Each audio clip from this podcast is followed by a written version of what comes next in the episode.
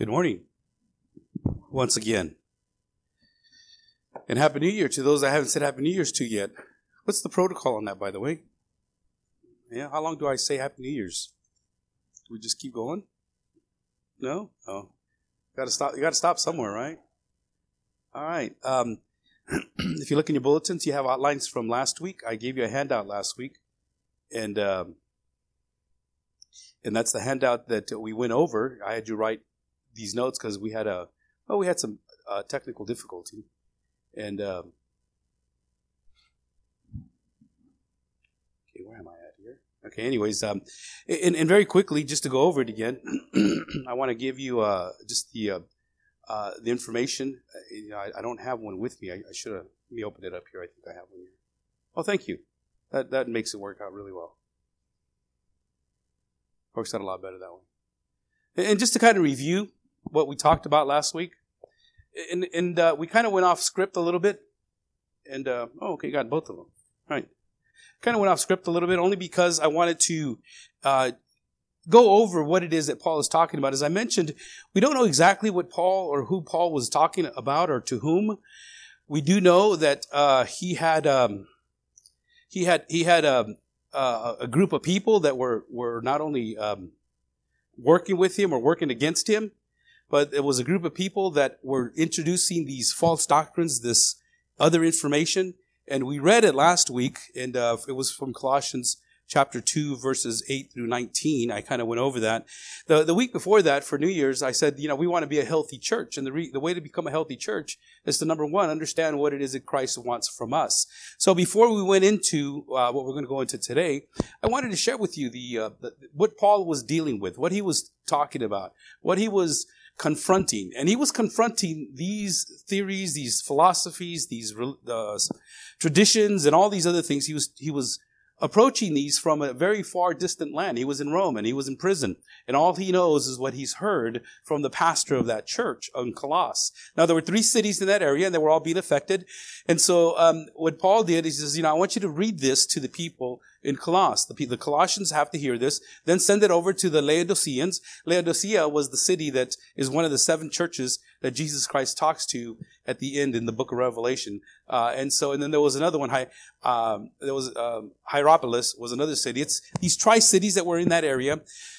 And so what Paul is dealing with, we don't know who they are. We don't know exactly what the religion was, but he, he gives us these seven things that he starts to deal with in these verses that we're going to be going through in the next few weeks. And once again, in the handout that we taught, we should have handed out last week, no additions to Christ, they wanted to introduce a new philosophy. They wanted to introduce a system of astrology. They wanted to impose circumcision. In other words, go back to tradition, do things in the way that we used to do them, because if you want to be saved, genuinely saved, then this is what you must do. Now, please don't misunderstand me. Um, with the exception of astrology, philosophy in and of itself, I mean, it's, it's good to philosophize. Some of you have this analytical mind that can reason things out and, and put things together. Philosophy in itself is not a bad thing. I mean, you know, in essence, what we do as we go through the Bible, we are doing theology, uh, the love of God, uh, and, and we're, we're studying what God, who God is. But philo or philosophy is the love of philosophy, where that it just over overtakes a person and they stray away from God's word. And this is what was happening to Paul and to the, not to Paul, but to the people in Colossus. And and so philosophy and uh, you know circumcision or the traditions again in and of themselves, I mean, there are a lot of people that still follow some of these Jewish traditions. We celebrate what we call Seder, uh, the Sunday before Resurrection Sunday. And we do that not because we want to follow strictly the laws of the Jewish people, but we do so in order to be able to show where the Lord's Supper comes from. Now, again, what they were trying, what they were putting on the people was, yes, Christ died on the cross for you, but in order for you to be fully saved, you have to follow these things as well. So it's a, in other words, it's Jesus Christ and Jesus Christ plus the cross was not sufficient, basically, is what they're saying. What Jesus Christ did on the cross wasn't enough. Therefore, you have to follow these seven things that we have here. They wanted to impose uh, circumcision. They wanted to incorporate rules and regulations. I kind of went over that just a little bit. Again, food and drink with uh, or regard with the festival or new moons or Sabbath. You know, and again, the diets that people have nowadays. I mean, they're great. Everybody has a different diet. People are doing certain things, but in that, and that's okay. However, when they become a standard or they become uh, almost a, you have to do this in order to follow with the laws of state of the in the Jewish people in order to be saved. The back of your outline number five, they wanted to include the practice of asceticism. Asceticism is basically just you know doing without. It is the severe self-discipline, avoidance of all forms of pleasures. And there are a lot of people that just don't want to have anything to do with the world. And a lot of people that discipline themselves. They discipline their bodies. And that's great. That's good. Uh, some people are very health conscious in that way. And that's all right. The problem is, is that when you start adding this, to Christ, then it becomes a problem. This is what was going on with Paul. They wanted to inspire the worship of angels. Now, angelology, we'll, we'll get into that when we get to that point. Angelology is, is number one, first of all, I, I you know, and I'm going to share with you how this is. It's demonic to worship anything other than Jesus Christ. Now, angels appear, and I'm saying that there aren't any angels. I'm sure they're out there. Uh, we are to be, the Bible says to be kind to everyone because we, we never know when we're entertaining angels. But God uses them as messengers. They're not objects of worship and there are a lot of people that worship angels. And they also wanted to involve extra revelation and visions. Uh, they were puffed up without reason by their sensual minds. In other words, they were not holding fast to the head. Jesus Christ is the head, and that's all we need. And they were receiving these visions and these dreams, and they were trying to incorporate them within the study of Christ. Yes, died on the cross. However, unless you have these visions or this special connection with the spiritual realm, then there's something wrong with you. And beloved, that is basically, uh, well, and I took this from William Barclay's uh, commentary and I added a few myself. So, so, but anyways, um, just, just an outline, just a handout so that you can have it with you as you had the last one when we talked about uh, what's Gnosticism and what's Judaism. So you can have something to refer back to when we're talking about this. Because from this point forward, we're just going to address the doctors. We're gonna, not going to address the people that were putting this on. We don't know who they are. We don't know what sect they were. Maybe they were Gnostics. Maybe they were uh, of the Essene tribe, uh, the Qumran tribe, tribe. You know, where John the Baptist came from. It kind of fits where he was from and, and his characteristics. But what we're going to talk about today is is how to and and and how to keep this healthy church and starting with you and with us. Number one, the first thing that Paul talks to us about is in verse six is we need to walk in Christ. We need to walk in Christ. Now, Paul says, we've talked about walking in Christ several times already. But in verse six, he says, therefore, as you received Christ Jesus the Lord, so walk in him. This is your lifestyle. This is who you say you are. If you, if you, if you talk the talk, you need to walk the talk. You know, you've heard that before. The problem with a lot of Christians is they live an incongruent lifestyle. They say they believe, but they don't act like they believe. They say that they love Jesus, but they don't act like they love Jesus. And it causes a lot of stress. It causes a lot of angst in people's lives because they know that they're not walking the walk and walking the talk that they say they are. I believe in Jesus. I love God. I, you know, I trust Him with all my life, you know, but you know, I, I, just can't give. I just can't give this tithe, this 10% or, or just, I, I, can't give because, well, what, what happens with everything else? I trust him, but, you know, I want to follow you, Lord, but it's kind of like, but first type of mentality. And Jesus is talking to, to the disciples that want to follow him. And they all say, you know, we want to follow you, Jesus. We really do. But first, you know, when, when you walk in Christ, you can't have a but first. It's either Christ or not. You know, it doesn't matter where you put him at. If he's not first, he's not first. If he's not Lord of all, then he's not Lord at all. And Paul is telling them, look, you guys are committed to Christ and you need to follow him. You need to walk in him. He tells the people, he tells them earlier in verse 10 of chapter 1, so as to walk in a manner worthy of the Lord, fully pleasing to him, bearing fruit in every good work and increasing in the knowledge of God. We're going to see a verse here in just a little bit in the book of Hebrews, chapter 4, where Paul is saying, or excuse me, the writer to the Hebrews, some people think it's Paul, the writer to the Hebrews is saying, you know, you, you should be eating meat. You're still on milk. But by now you should be teachers. As long as you guys have been coming to church and as long as you guys have been connected, you should be teaching the people instead of just drinking the milk and drinking the milk. Let's get away from that and let's get into it. And, and, the challenge that has been going on just recently, and I, and I, thank God for those that have committed themselves to, to learn a little bit more. And we're going through this, this Bible study class and the fundamentals of the faith. And, and it is a challenge. And it needs to be challenged. It should be difficult. It should be challenging. You know, because if it's already stuff that you know, then, you know, it's, it's not going to be challenging. And so I'm going to challenge you. I'm going to, I'm going to, but you know, there is no right or wrong answers. The, the point is, is that you're wanting to learn, you're desiring to go, and you're desiring to walk in the, in the walk that Christ has called us to.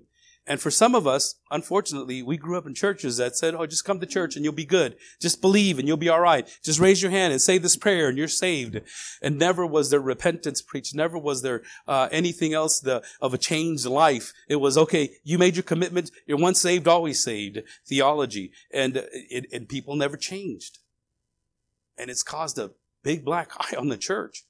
You know, uh, being a Christian in the first century, was was a change. You know, it, it's free to be a Christian. You just join. You know, but but it should change you. It's like the military in the army. The army is free. You can join. You know, I mean, of course, you got to go through all kinds of stuff, but most of the time they take anybody. Heck, they took me. they took me. They'll take you. They'll take anybody. Maybe not anymore, you know, but, but, uh, you know, I mean, that's the way the army is. The military is. They'll, they'll take you. However, there are certain consequences. You give up your freedom. You're no longer home for the holidays. You know, it was real sad when my mom passed away. A couple of her grandkids, great grandkids, had just joined the, the, the Air Force and they wanted to come home. They were only two weeks into it. They were only, and they wouldn't let them come home. No, this is the commitment you made.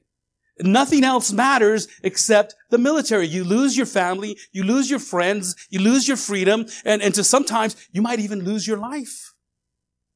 You see, when people join the military, they do, they do so with this desire to protect and to serve and to care for this nation. And, and some people do it for other reasons, of course. They want to do it for the benefits, for schooling and whatnot. But when you join, you join. The same thing is with Christianity. When you cross that line, beloved, all of a sudden everything changes. You got to walk the walk. Walk that talk. Jesus says, you know, I'm going to tell you something. You know, anyone that comes after me, he must deny himself, take up his cross daily and follow me. You know, the cross is unforgiving. The cross demands only one thing and one thing only. It demands death. The cross is not something that you hang on your neck or in your, uh, on your rearview mirror, posted up on your walls. The cross for the first century believers always knew and understood that the cross was challenging. And it was going to take you. There was no two ways about it. When you were crucified, and when they, when they talk about Jesus Christ being crucified in the Bible, and, and they say that he was crucified, they don't, they don't go and they don't describe the crucifixion as some of you have probably seen on the, uh, the Passion of the Christ by Mel Gibson. As if you haven't seen it, you'll see how a crucifixion was done. And they were done daily. And there were hundreds, if not thousands, of crucifixions done. In the time of Jesus Christ, it is estimated that there were, in his ministry from three, uh, three and a half years, estimated about over 30,000 crucifixions were done in the Middle East. It is estimated that somewhere when Jesus Christ, and we don't have this recorded in the Bible, but you know our, outside sources, external sources, tell us that there were at least uh, there were 3,200 people crucified at one time in, in uh, Jerusalem because they went up against Rome. And Jesus was probably around 15 or 16 years old. And so these crucified bodies were everywhere. Crucifixion was a way of life. And it was there to show you, you do not go up against the Roman government. And so when they said they're going to crucify him, it, it just like, what? Everybody knew. They understood. They, they, they, they've seen it time and time again. And some of them even said, yeah, that guy, that guy deserves the crucifixion. I mean, it's about time they caught him. It's about time he's hanging out in public, made a public, a public uh, spectacle of. It's about time that that happens. The cross never compromises. It is final. It is not uh, something to be gloried about. Oh, the old rugged cross where my dearest and best was slain for a sinner like me. And I cherish that old rugged cross, that old, ugly, blood-stained cross. I cherish it because he died for me on that cross. You see, when we say we're Christians, when we walk across that line, there is death to self. Jesus said, anyone who comes after me, he must deny himself, pick up his cross daily and follow me. As a matter of fact, he went on to tell some of the disciples, look, if you don't hate your mother, your father, what? Your brothers, your sister, your children, if you don't hate them and love me more, then you cannot be my disciple. You cannot follow me.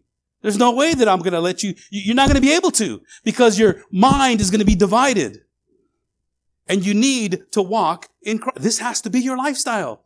This has to be your life. You know, beloved, I know it's a crude and very dark sounding message, but that is the message of the cross, has always been and always will be. And I don't know how or where we lost the significance of what Jesus Christ did on the cross. We've made it easy believism. Just raise your hand. That's it. Yeah. Just raise your hand. Pray this prayer. That's all. Yeah. Here, I'll even give you a Bible with your date on it and when you did so. This is your spiritual birthday. You're going to heaven. Oh, great. What do I do now? Just come to church. Just come to church. That's it. Yeah, all right, I can do that. What about my lifestyle? Well, you know, God doesn't like that kind of stuff, but you know, you're a work in progress. You know, God doesn't like, uh, you know, but God's going to bless you. But I'm living in sin. Yeah, it's okay because God's going to bless you anyways. He loves you. He died on the cross. Remember, for God so loved the world. Remember that. And somehow, somewhere in the translation, it has gotten lost to where people can just come to church and feel okay. Because when you die, you're going to go to heaven. Beloved, and unfortunately, that's not the way it works. I need to walk in Christ. My lifestyle has to be different. It has to change. In Galatians chapter 5, verse 16, you know, if you want to turn there with me, Galatians, Galatians is a little bit toward the front of the book, away from Colossians. You know, you'll, you'll get to Philippians and then Ephesians, and then Galatians is right before that. In Galatians chapter 5, you know, Paul is talking about uh, that Christ has set us free. For freedom, Christ has set us free. Stand firm, therefore, and do not submit again to a yoke of slavery. He's talking about the, the cross. He's talking about the law. And he says in verse 16, But I say, walk by the Spirit, and you will not gratify the desires of the sinful nature. Walk by the Spirit. The, the biggest problem that you and I have is our flesh. And we, and when we don't walk by the Spirit, guess what? The flesh takes over and the flesh takes what it wants. And we allow our flesh to go wild. It'll take whatever it wants. Yeah, but I'm a Christian. Yeah, and I'm forgiven. It's okay because I can take whatever I want. And Paul says, don't do that. He says, don't gratify the desires of the flesh. How do I do that? How do I become a, a, a, healthy church? How do I become a, a very healthy and, and, and prosperous Christian in this new year? Walk by the Spirit. Because when you have the Spirit in your mind and you're constantly thinking about the Word of God and things that you know are wrong for you come up, you're able to evaluate. We're going to talk about that right now. You're able to evaluate, you know, this is just not right. And you know this instinctively. You, you know, we have been placed, there's been a moral compass placed in all humanity. I think some of the most, I think some of the most best, the, some of the best people in the world are atheists. They don't believe in God. But you know what? They are moral. They know that they shouldn't lie. They know that they shouldn't kill. And they're, they're not going to have an affair with their, their friends or uh, against their wives. They're not going to do those things. They're not going to steal. You know, because they know that those things are wrong. Instinctively, everybody has this moral compass. And that's God has placed it in us. And, and people around us, they think, well, I'm good. I'm all right. I don't need God. I don't need church. I don't need a pastor yelling at me, telling me what to do. And the problem is, is that our sin, our flesh is, is hungry and it craves until we crucify the flesh. Paul says, I no longer live. It's Christ who lives in me. I have crucified myself to him. I've gotten rid of the flesh. And Paul still dealt with these things and he dealt with the sin. But the more that he dealt with it, the more that he depended on the Spirit. When he says this, beloved, but I say walk by the Spirit and you will not gratify the desires of the sinful nature. And he knows this. For the desires of the flesh are against the spirit, and the desires of the spirit are against the flesh. For these are opposed to each other to keep you from doing the things you want to do. That's what they do. Verse 19 or 18, excuse me. But if you are led by the Spirit, you are not under the law. Now, the works of the flesh are evident. And uh, once again, it's evident. You know this. I don't have to spell it out for you. I don't have to tell you what the works of the flesh are, but he spells them out. Sexual immorality, impurity, sensuality, idolatry. Anything you put in front of God is idolatry. Not just idols, not just, uh, you know, whatever you want to put, anything. Either your work, your family. A lot of people have told me before, you know what? My children are number one. They are number one. Guess what? You just made an idol out of them. And you know what God does with idols? He destroys them. When you put anything in front of God, especially if you call yourself a Christian, you put anything in front of God, it's idolatry. My wife is my wife and I worship her and her only and nobody else is going to get in the way and only her. And if my wife wants to do something on Sunday, if my kids want to do something on Sunday, I am fulfilling their wishes. I don't care what the church says, the pastor says, or the Bible says. They are number one in my life. You just made idols of them. Anything you put before God is an idol and God hates idols. Idolatry, sorcery. The word sorcery that is used here is uh, the word that we, where we get our Greek word uh, pharmacy, pharmakeia, drug induced, uh, mind altering drugs or alcohol or whatever the case may be. You see, when you walk by the when you walk by the flesh, these are some of the things that the flesh causes you to do, because the whole world is walking by the flesh. And, and, and the world is, is showing you, you wait till this Super Bowl Sunday, you're going to get pounded with commercials you're probably getting pounded with commercials now, and they're telling you what to buy and what to have and what to, because that's the flesh. They know how to operate the flesh. The desires. Paul says, walk by the Spirit. Jealousy, fits of anger, rivalries, dissension, divisions, envy, drunkenness, orgies, and things like these. I warn you, as I warned you before, that those who do such things will not inherit the kingdom of God. Why?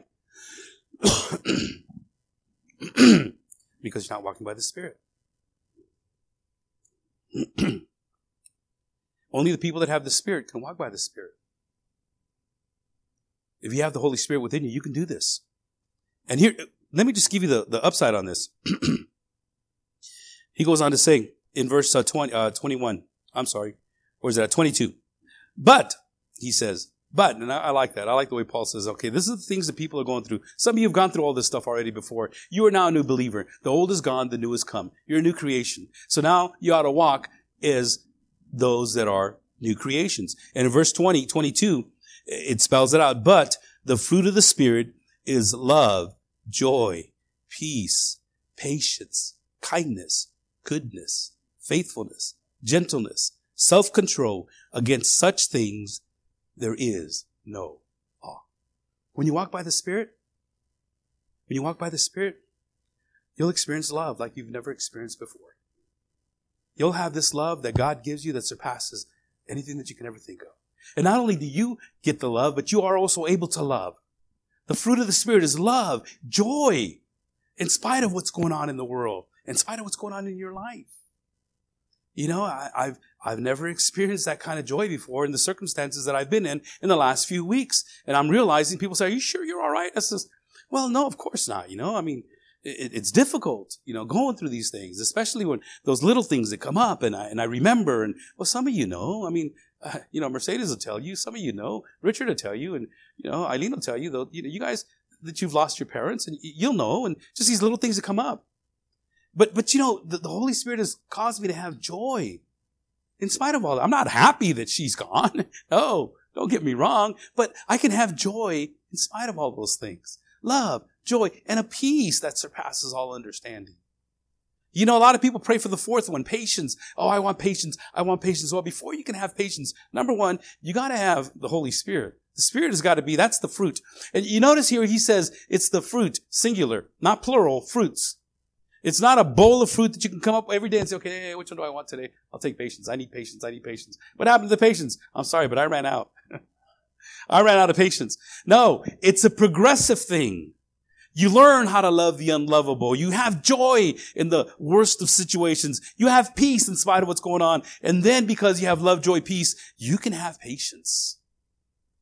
You can have patience because nothing else matters. You know, God loves me. I love people. I love, I love even the ones that are cutting in front of me.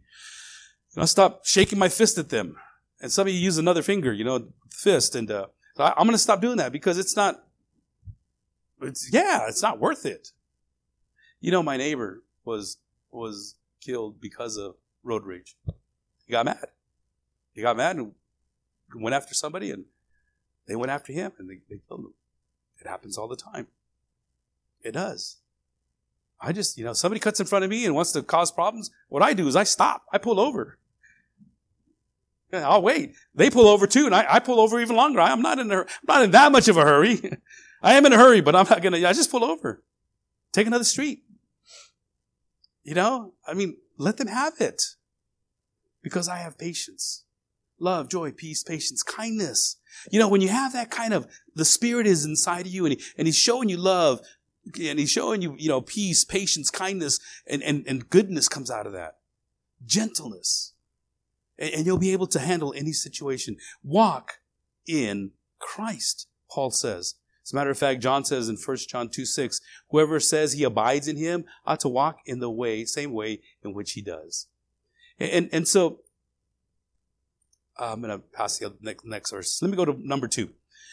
Number two, how do I keep a healthy church? How do I, how am I keeping myself in line with God? How am I going to stay away from all these different things that Paul is talking about? Well, he says, number one, walk in Christ. When you're walking in Christ, you'll be able to see the false teachings that come up. Number two, I need to mature in Christ. Now, it's kind of written wrong in your, in your outlines because I changed it at the last minute. So please, uh, make the adjustments there. I need to mature in Christ.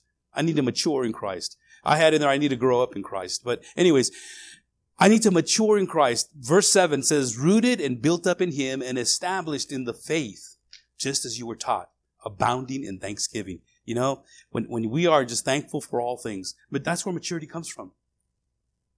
You know, you can be grateful and thankful for anything. A mature person can say, you know what?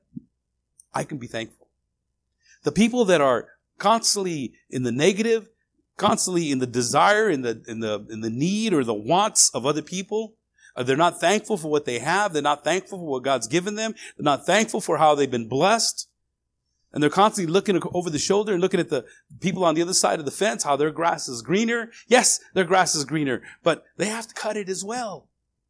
They still got to cut the grass and take care of things. And if we're not thankful for what we have, if we we're not thankful for what God has given us, yes, that's a sign of immaturity. That's a big sign of immaturity. We talked about this last week, rooted and built up, stuck into the ground next to the river and just re- receiving the nutrients that the, the ground gives us. All this, all, all this rooted and, and, uh, and, and just kind of built up, rooted. The roots are down deep. And in the storm that we just had, we've seen a lot of trees topple over. You know why? Because their roots weren't dug deep. You see a lot of so-called believers that seem to fall away or topple over because their roots are not dug deep. 1 Peter 2, 1 3 says, So put away all malice and deceit and hypocrisy and envy and all slander. Like newborn infants, long for the pure spiritual milk, that by it you may grow up into salvation. If needed, you have, ta- you have ta- if indeed you have tasted that the Lord is good. How many of you guys tasted that God is good? Amen? How many have tasted that God is good? Just say amen. Right? I mean, He is good. And, and you know, when I focus on myself, and my ungratefulness, then nothing seems to happen. When I focus on God and know that He is good and be, I'm thankful for what I have, that's maturity. You grow up in maturity. In 2 Peter 3.18, he says, but grow in the grace and knowledge of our Lord and Savior Jesus Christ. To Him be the glory both now and to the day of eternity. I am just so excited on how people want to grow and know more. And, and, and sometimes it seems like it's way over your head, beloved. You get it. I know you'll get it because we'll go over it and over it and over it. We'll go over it d- during Bible study. We'll go over it during the Sunday sermons and I'll, and I'll talk to you about them and you'll be challenged to be able to, to evaluate your life in such a way. And then Colossians 1.10, so as to walk in a manner. We've already gone over that verse. Let me jump over to uh, point number three. Back your outlines. I need to evaluate everything in Christ. I need to evaluate everything in Christ. Our problem is that we evaluate everything according to what other people say, or other people do, or what other people have. Paul says in verse 8, see to it that no one takes you captive by philosophy and empty deceit. Here's the part that Paul is talking about. Okay, here's the doctrines. Here are the doctrines that are starting to come up that, that are being taught in the church. Philosophy. Number one, the love of, the love of wisdom. Uh, you know, uh, so, Sophia is wisdom. So the love of wisdom is philosophy. Philo, love. And what, what Paul is talking about, there's people that have just gotten so involved in philosophy and they philosophize all day long and they, they reason things out and they, they try to come to an end and some sort of higher enlightenment. But when people start with people, when you start with yourself, in your, in me, myself, and I, the unholy trinity, when I start with me, when man starts with man, he ends up anywhere he wants to end up. It's like some of the documentaries that you'll see on TV or the, the Discovery channels. They'll come out and they want to, you know, they want to promote some sort of idea or thought or something. And they always begin by, imagine if, or what if, and when you start with what if, and anything goes. But what does the Bible say? I need to evaluate everything in Christ. In Christ alone, my cornerstone. In Him, I, I will be found. He is my solid rock. He is the one I'm going to base everything on. Philosophy is good. We can use it to discover and to, you, you know, sometimes you have to kind of look at what the Bible says, but how does that make sense? Well, let's look at what Paul said over here in Galatians. Let's look and see what Paul said in Ephesians. And I kind of take you to those places from time to time and, and kind of show you, okay, this is, this is the, the, the philosophical, the reasonable path that Paul has taken. Paul was a philosopher. He was, he was one of the brightest minds of all time. He had everything together. His name was Saul. He was trained in the finest schools. He was brought up to be the greatest um, Pharisee. He knew the law, the Torah, backwards and forwards. He knew every jot and tittle. He knew exactly what it all meant, or so he thought. Until Jesus Christ came and he had, he had an encounter with Jesus. And then all the scriptures were open to him and he sees it all unfold before him in the form of Jesus Christ. Jesus trained Paul for three years and he trained them in the desert. We don't know exactly what took place in the desert, but we know that he was in the desert for three years. We don't know exactly what it was that he learned, but we know that he learned from Jesus. There's things that he says to the people in 1 Corinthians, specifically the, the chapter that I use when we do the Lord's Supper. And he says, and like I received from the Lord, and he's talking about, you know, take the bread, take the cup, and just like I received from the Lord, and the problem is, is that Colossians is considered to be, excuse me, Corinthians, First Corinthians is considered to be the first manuscript or the first book that was written prior to the Gospels. And Paul wasn't there at the upper room. And the gospel message hadn't been proclaimed as such all over the world. But Paul is saying, look, this is, this is what I received from Jesus Christ. On the night that he was betrayed, he took bread and he broke it and gave thanks. And then he took the cup he said, this is my blood. This is my body. This, and, and, and he's received something from Christ that has not yet been in print. And the only way he could have received it is through the training that he received from Jesus Christ. Evaluate everything in Christ.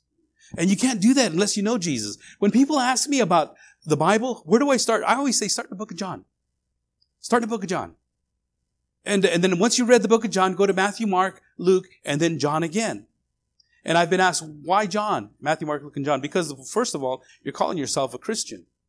Christ-like. Christianos is the Greek word. You're like Christ. Uh, as a matter of fact, it was a derogatory term. You're like that little guy. You're, you're, like that guy that, that little, you guys are little Christs. You know, like the guy that was pinned up on that cross. you guys, you guys are, that's just idiotic. That's stupid that you guys are Christianos. You know, and that's the way it was intended. But if you call yourself a Christian, the best thing to know is what is Christ? Who is Christ? What did he do? What did he say? Read the book of John. John is separate from the other three gospels. It's a whole different writing style. But read John. Go and read Matthew, Mark, and Luke, and then read John again. Get to know your Savior. The things that he says, do them. The things that he says not to do, don't do them. Get to know who Jesus Christ is. How can you evaluate what Jesus Christ said or done? I mean, I, just mentioned to you a couple of verses a little while ago about how when Jesus says, you know, if you don't, uh, anyone who, who wants to follow me, he must deny himself, pick up his cross daily and follow me. And I say that to some people, they kind of look like, whoa, what does that mean? You know, it's like they've never heard that before. Did you know that Jesus said you need to hate your mother, your father? I'm not going to hate my mother and father. Well, he's telling you that you're not worthy of him following him. And basically, it's not a matter of hating, like this anger, this hate, but it's loving Jesus more than anything else that distinction was made. You know? Uh, and, and there's many other things that Jesus says. Well, of course, God says, honor your father and your mother. How am I supposed to hate my parents if God says, love my parents or honor them? You got to see what Jesus Christ is talking about. He's talking about a commitment. He's talking about a desire to follow him. You're to follow him? Guess what? There are to be people in your life. They're to say, you know what? You're just too radical. You're just too crazy. What? You're to go to church on Christmas? Really? And miss out on the Christmas party that we're having here? You're going to go to church on Sunday? You know, Easter?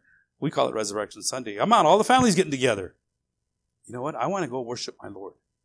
I want to serve my Lord. Yeah, but what about us? You know, just, I'll get to you guys later. You know, maybe by the time I get back, you guys will be all drunk and I don't have to stay here that long. I don't know. At least save me some food. you know, what about us? Well, you know what? Jesus Christ is first. You make a distinction. You make it real. And this is what Jesus Christ is talking about. As a matter of fact, in 2 Timothy 2.15, he says, do your best to present yourself to God as one approved. Okay, a worker who has no need to be ashamed, rightly handling the word of truth. Tim, Paul's telling Timothy, you know, work on God's word. At that time, all they had was the Old Testament.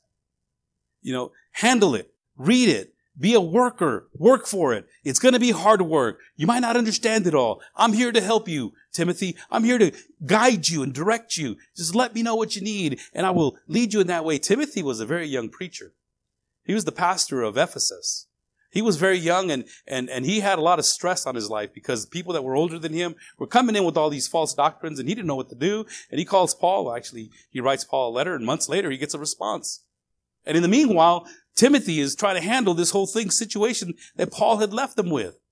And it is believed that Timothy might have had uh, ulcers or stomach problems because Paul tells him, "Hey, look for that problem you told me about your stomach. Drink a little bit of wine; it'll calm you down." He says, "You know, it's it's a medicinal thing, not not to go out and get drunk. Please don't get me wrong, but they used it for medicinal purposes to calm the stomach, calm the nerves." And so Timothy was very high strung. He was young. He was uh, inexperienced. And these older men, these philosophies and doctrines and teachings that were coming in, but he held his ground. Paul says, don't let anybody look down on your youth because you got the word of God. Fan in the flame that spirit that I gave to you when I laid my hands on you, that Holy Spirit that came upon you and led you to do what it is you're doing.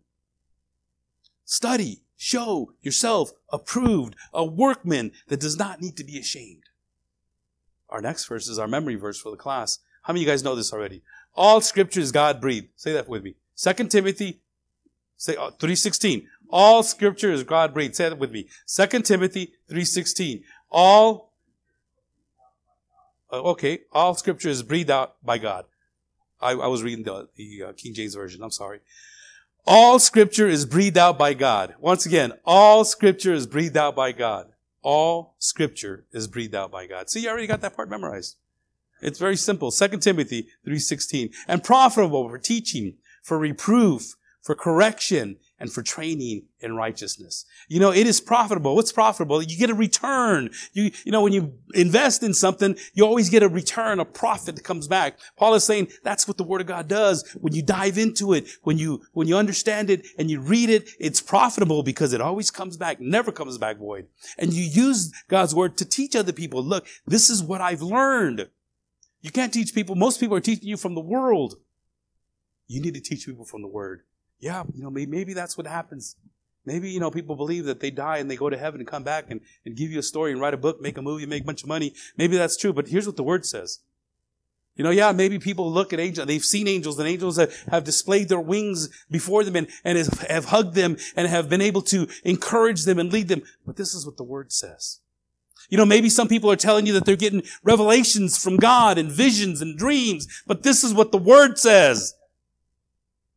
You know, and, and unless you know what the word says, you're going to fall for all these other dots. Wow, really? People are so caught up in the, the hypersensitive things, you know, the, the things that are very hypersensual that, wow, I, I want to know that. Amen. James even stood up and said, amen. no, you can't know that. Sit down. I'm sorry. I'm just kidding. I'm, I'm, I'm messing with you. And, and so unless you know, you, you can't teach anybody. You're going to fall for, it's for reproof. Reproof is kind of like scolding, uh, reprimanding, admonishing. In Spanish is regañando. You know, regañar. You know how your mom, te regañaba, ¿verdad? I mean, she would like, get into you. Uh, that, in, in Spanish, it even sounds worse. you know, she would regañar you, you know, and she would just scold you because of the things that you should be doing, things you shouldn't be doing. The Word of God scolds you and sets you straight. Oh, I don't, uh, beloved, if I can just tell you how many times the Word of God has done this to me, I mean, I, would be here forever. And I pray that God's Word does the same thing to you.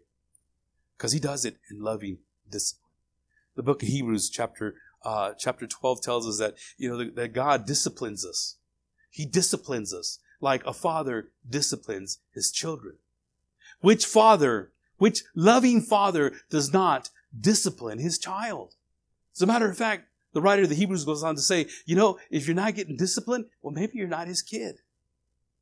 I'm not going to go discipline some of somebody else's children, though sometimes I've been tempted to. You know? and, and Paul is talking about, and the Hebrew writer is talking about a discipline. He's not talking about a punishment. You see, punishment has been taken care of on the cross. It's there. God unleashed his punishment on Jesus Christ until the wrath of God was satisfied, as we just sang right now. And God's wrath, his punishment was unleashed upon Jesus for all the sins that we have done. Punishment has to do with the past. He did it in wrath, his anger. Punishment has to do with anger. We don't punish our children. We discipline them. Discipline is done in love. Discipline is done in correcting. Discipline is done for the future, not the past. See, there's a difference between punishment and discipline. And all our sin has been punished on the cross. And one day, for those that are not His, He will punish those that are left behind. One day. He has this place called hell. The Bible calls it a fiery pit where sulfur burns and doesn't stop burning. Many people make the mistake of saying that's where Satan is at. No, he's not. That's where people go. No, they don't. They, they tell you go to hell. No, you can't. They say demons are coming out of hell. That's a lie, that's a lie from hell. No, it's not. The Bible tells us in Revelation 19 and 20 that when Jesus Christ returns, first and foremost, what he's going to do, he's going to bind up Satan, send him into the bottomless pit. And then he's going to send the false prophet and the antichrist to hell where there's nobody else at yet right now. That's where he's going to send them. After a thousand years, he's going to let Satan loose from the bottomless pit. And we don't know how long that is. And he's going to roam the world and try to convince a lot of people to follow him. And then he's going to take him and throw him into the fiery hell. And then comes the great white throne of judgment. And all those that were, were not followers of Jesus Christ, he's going to show them this is why you end up with the rest of them. And one by one, they are cast into the fiery hell. Satan's not there yet. He's free to roam.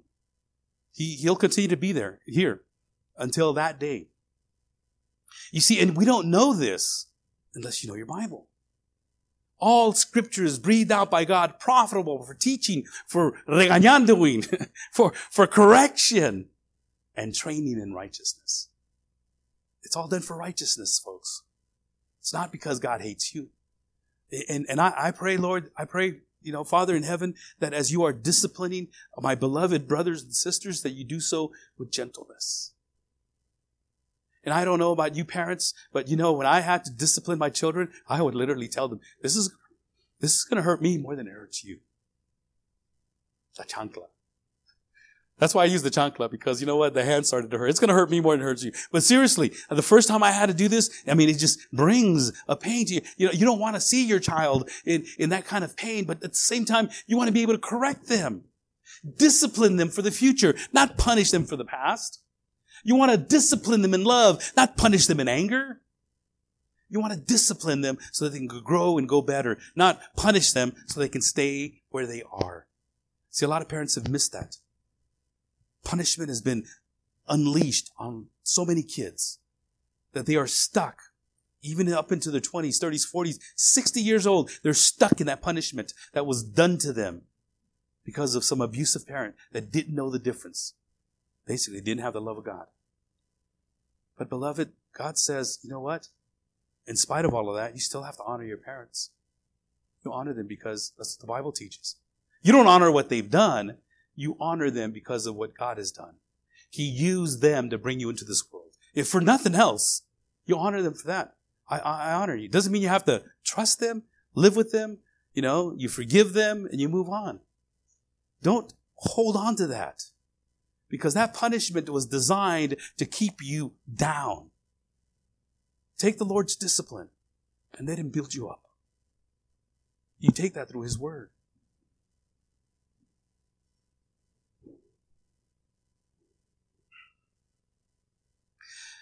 I got to touch on this, which I wasn't, but, but you know, the Word of God, you got to know it.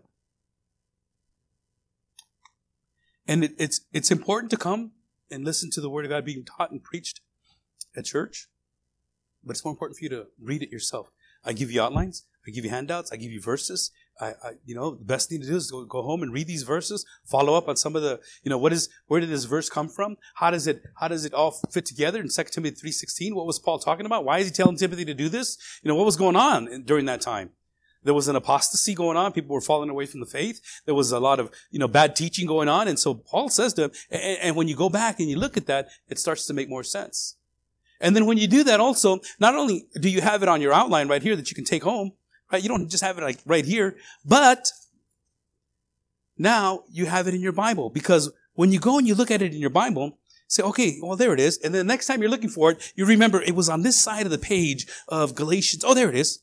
Or when you're looking for it, you know, at another part, you know, it was on this side of the page of the book of Revelation. Oh, there it is. Because you'll know, your mind will tell you more or less where it's at.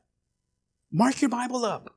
It's okay. Scribble on it. Take notes on it. It's okay. You can write in your Bible. As a matter of fact, I'd rather see you write on your Bible more than anything else. A lot of people keep them in their boxes.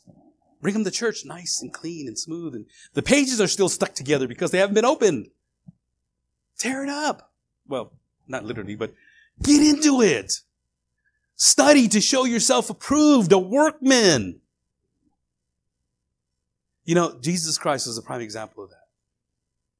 If you know that Jesus Christ was tempted in the wilderness. In Matthew chapter 4, and in Matthew chapter 4, and, and I'm going to touch on the lust of the flesh, pride of life, and the lust of the eye later. But in Matthew chapter 4, he's, he's, he had fasted for 40 days in the wilderness, no food. Satan shows up and he looks at these rocks, shows Jesus these rocks. They're kind of round. They look like cakes. I don't know if you've ever seen something like that. There's sometimes there's rocks that look like, wow, that looks, that looks like an ice cream cone. That looks like a loaf of bread. You know, that, you know, and when you're hungry, whoa, that can happen. And Satan knew that Jesus Christ could turn that rock into bread. And Jesus, Satan tells us, well, you know, I know you're hungry. Turn, go ahead. Nobody's, nobody's watching. There's nobody. I ain't gonna tell nobody. Turn that rock into bread and eat. Satisfy yourself. And Jesus says to him, but he answered him, it is written. Beloved, I'd like for you to say, you know what? It is written. The word of God says. It is written. Here's what God's word. Yeah, I'm sure that's what the world says, but here's what the word says. It is written, man shall not live by bread alone, but by every word that comes from the mouth of God. You see, this is the same temptation that he gave Eve. Oh, look at the fruit. Look how good it looks. And she saw, you know, that it was good to satisfy the flesh. That's the lust of the flesh.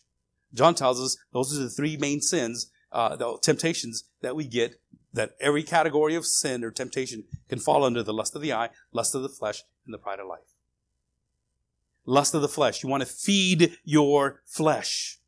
You want to feed it with, to gratify it, to satisfy it with every single thing that's on this planet.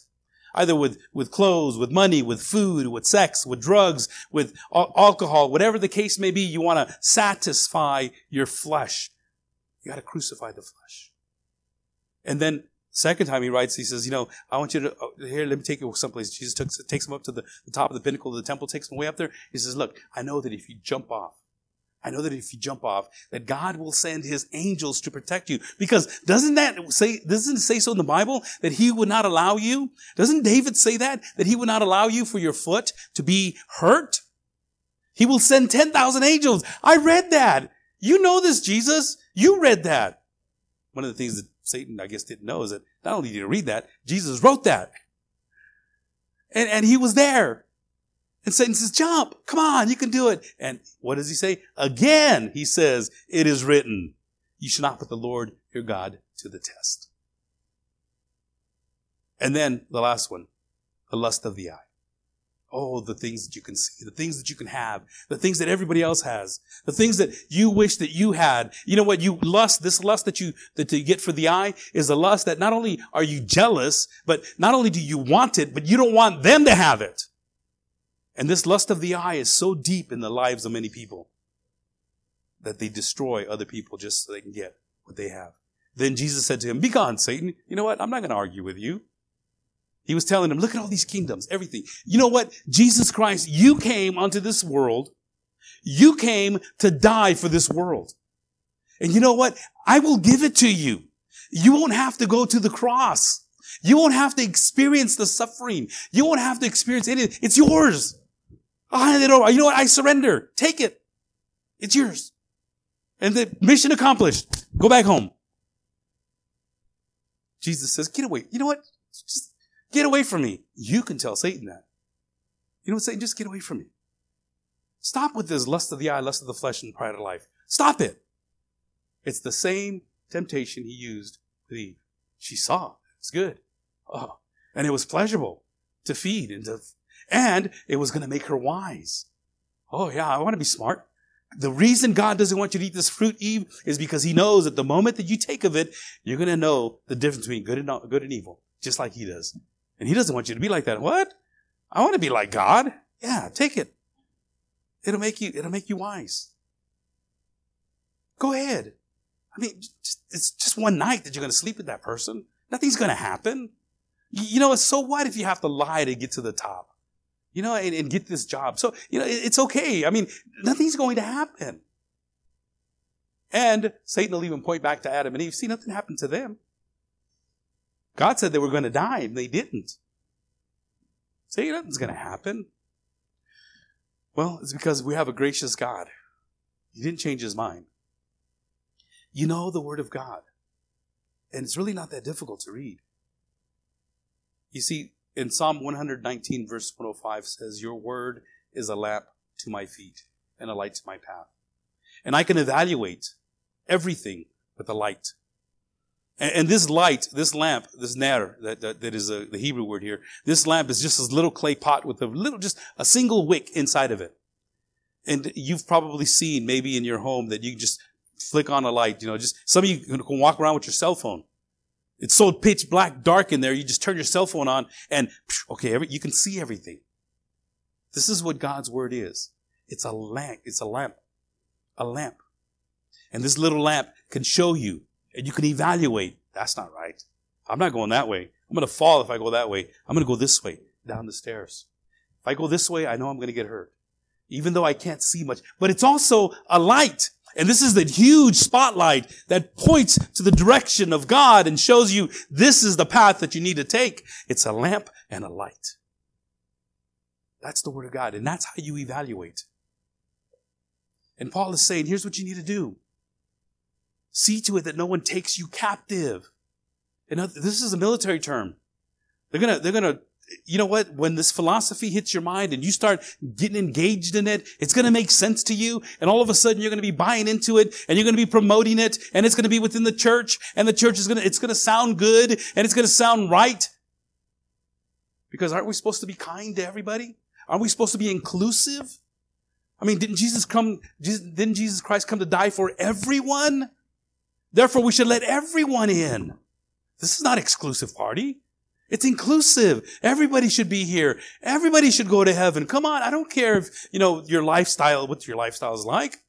It doesn't matter what you believe. You know, it just, just come and we'll love you. Jesus loves you just the way you are. We're going to love the sinner. We're going to hate the sin, but we're going to love you.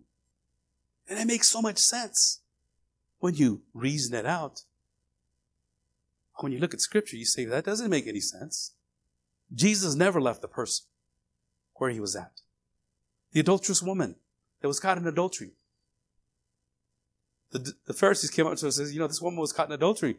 First thing Jesus looked around and says, where's the guy? you know, how come just her? Well, never mind about the guy, but you know what? She was caught in adultery. And the Bible says, the word says that any woman that is caught in adultery must stone her. So what are we going to do? And they thought they had him tricked. They go, you know what? If he stones her, we'll report him to Herod. Hey, he killed this woman. And if he doesn't stone her, they will report him to the Pharisees. Hey, he didn't follow the law. What did Jesus do? He says, all right, well, start right on the ground. Nobody knows what he wrote. All kinds of theories.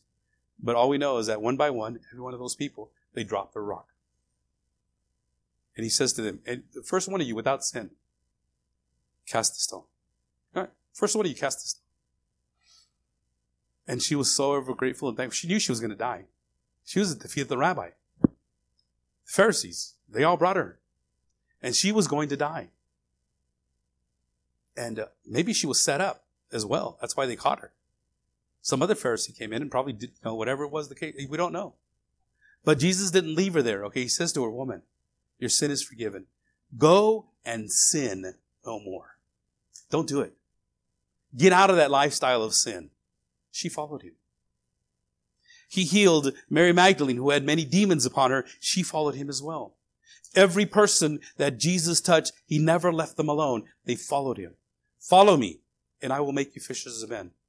Anyone that would come after me, he must deny himself, pick up his cross daily, and follow me. I, I, I want to follow you, Jesus, but first, let me go bury my mother and my father. You know, because once I bury them, once, in other words, what he was saying, they weren't dead yet. Basically, what he was saying, he was saying, you know what, Jesus, once they die, I get this inheritance, and then I'll be able to follow you. I'll have money to live on. And just, you know, foxes have holes and birds in the air have nests, but I don't have anywhere to lay my head. You know, this but first mentality is not going to work. You know, I, I want to follow you, Jesus. Another guy says, but first let me go finish plowing my field because, you know, if I leave it, I, I can come back later and it'll grow and, and I'll have something to live on. He says, you know what? Anyone who puts their hand to the plow and looks back is not worthy of following me. Jesus called for commitment. He always called for commitment. A change of life. A change of life. Last thing I want to share with you is I need to depend. Ah, I am complete in Christ. I am complete in Christ. In verses 9 and 10, Paul says this For in him the whole fullness of deity dwells bodily, and you have been filled in him or completed, is another word that goes there. Or you have been completed, who is the head of all rule and authority. You have been completed. You know, to say that I can't do this, I fell, I'm not strong enough, and, and you say, you know, I, I just don't have it. I'm not able to. I wish I can. I'm a work in progress. To say those words is basically calling God a liar. Because Paul is saying, no, you're complete. You're done. You're a new creation. You're, you're done. That's it. It's there. Just walk in Him. Just walk in Him. Just, just do it. Oh, but it's so hard. Yeah. You got to study. You got to study to show yourself approved, a workman. You got to walk in Him. And you're complete. For in Him all the fullness of God was pleased to dwell. We read this in chapter 1 of verse 19 and 20. And through Him to reconcile to Himself all things, whether on earth or in heaven, making peace by the blood of the cross. And this word that became flesh, it dwelt among us, and we have seen His glory, glory as of the only Son of the Father, full of grace and truth. And in verse 16 of, of John 1, for from his fullness we have all received grace upon grace. You committed your life to Christ, you've received grace upon grace. You received this fullness. You have his divine power has granted to us all things that pertain to life and godliness through the knowledge of him who called us to his own glory and excellence. You are complete. You are complete. We want to be a faithful church this next year. Recognize and understand that I am complete. You're complete. And, and you know, it's, it's kind of challenging sometimes because, you know, as a pastor, I don't necessarily know who has committed their life to Christ, who God is raising up. The evidence, part of the evidence is that you're here. You, you desire to know. You want to know. But the one thing that you can do is, is you, you stand up and you say, you know, I'm, I'm ready. I'm ready to follow Christ. I've committed my life to Christ because Christ has committed his life to me. And there's nothing that you can do but just to recognize that he has called you out of this dark world. And the next thing you need to do is you need to be baptized. He wants you to be obedient. You need to obey. And the first commandment that Jesus Christ gave all of us is to be baptized in the name of the Father, Son, and the Holy Spirit. I have a couple of people already ready to be baptized. We're waiting for it to cool, or warm up a little bit because we do it outside in the tank so we're just going to wait till it, the weather warms up, and we're going to have some baptisms here pretty soon. And, and if any of you are desiring to be baptized, come talk to me because that is a huge evidence. Okay, I identify myself with Christ. It's not going to make you saved. You're going to do this because you are saved. Just like my wedding ring. My wedding ring doesn't make me married or unmarried if I take it off. My wedding ring, it signifies that I am married. It's a symbol. And that doesn't make me unmarried or married if I put it on or take it off. Baptism doesn't make you a Christian. It just symbolizes that you are a Christian. You are ready to die to yourself and be resurrected in Christ. See how beautiful that is? I am dying to myself and being resurrected in Christ. And that's the whole symbolism behind the baptism. The Lord's Supper, the same thing. This is my body. This is my blood. Do this in remembrance of me. Jesus Christ died for us. I'm remembering that body. Uh, he shed his blood for me. I'm remembering his blood. And those are the, and from there you grow. And a lot of people have said, I, I, you know, it just doesn't seem like I grow. Well, have you been baptized? Have you done the first thing that he's asked you to do? And it's not going to make you saved. It's not going to make you any smarter. It's not going to, you know, get you any more holier. But it's an act of obedience. You know, an act of obedience is kind of like, you know, you're, you're, you're driving down the road and, and the law says, you know, you can do 75 or maybe 80 and, and you, you obey the law, the speed limit. But if you break that, well, then you don't pay the consequences. You see, when God says to do something, we should just do it. And this is the first thing that he asks the believer to do. Let me ask you to stand. There's one more verse in the outline that I want to read out as we stand. Because as we look at the rec- and recognize that we are complete, Paul says to the people in Ephesus, he says that according to the riches of his glory, he may grant you to be strengthened with power through his spirit in your inner being, so that Christ may dwell or make you complete in your hearts through faith. That you, being rooted and grounded in love, may have strength to comprehend with all the saints what is the breadth, length, height, and depth, and to know the love of Christ that surpasses knowledge, that you may be filled with all the fullness of God. Paul's prayer, my prayer for you, is that you, that you may have strength to comprehend with all the saints what is the breadth, the length, the height, and the depth, and to know the love of Christ that surpasses knowledge. My prayer is that you know how much Jesus Christ loves you. And I don't think we've learned yet how much he loves us. Because when we know that somebody loves us, there's nothing, nothing that holds us back from expressing that love to that person. And I pray that you can learn and know that Jesus Christ loves you. Because, Lord, you, you displayed that on the cross. You displayed that in graphic, in a very graphic image. Your love, so profound, so deep, so high, so love. And it surpasses anything that we've ever experienced. There is no greater love. There is no greater expression of love. When you said, I will die for you, you meant it. And you did. Lord, help us to understand that love and to fathom it, just to recognize it and to live accordingly. Father, we thank you for this hour that you give us to worship and to love you. Lead us now, we pray. In Jesus' name. And everyone says, Amen and amen. All right. May the Lord be with you. And uh, have a great week. And stay dry.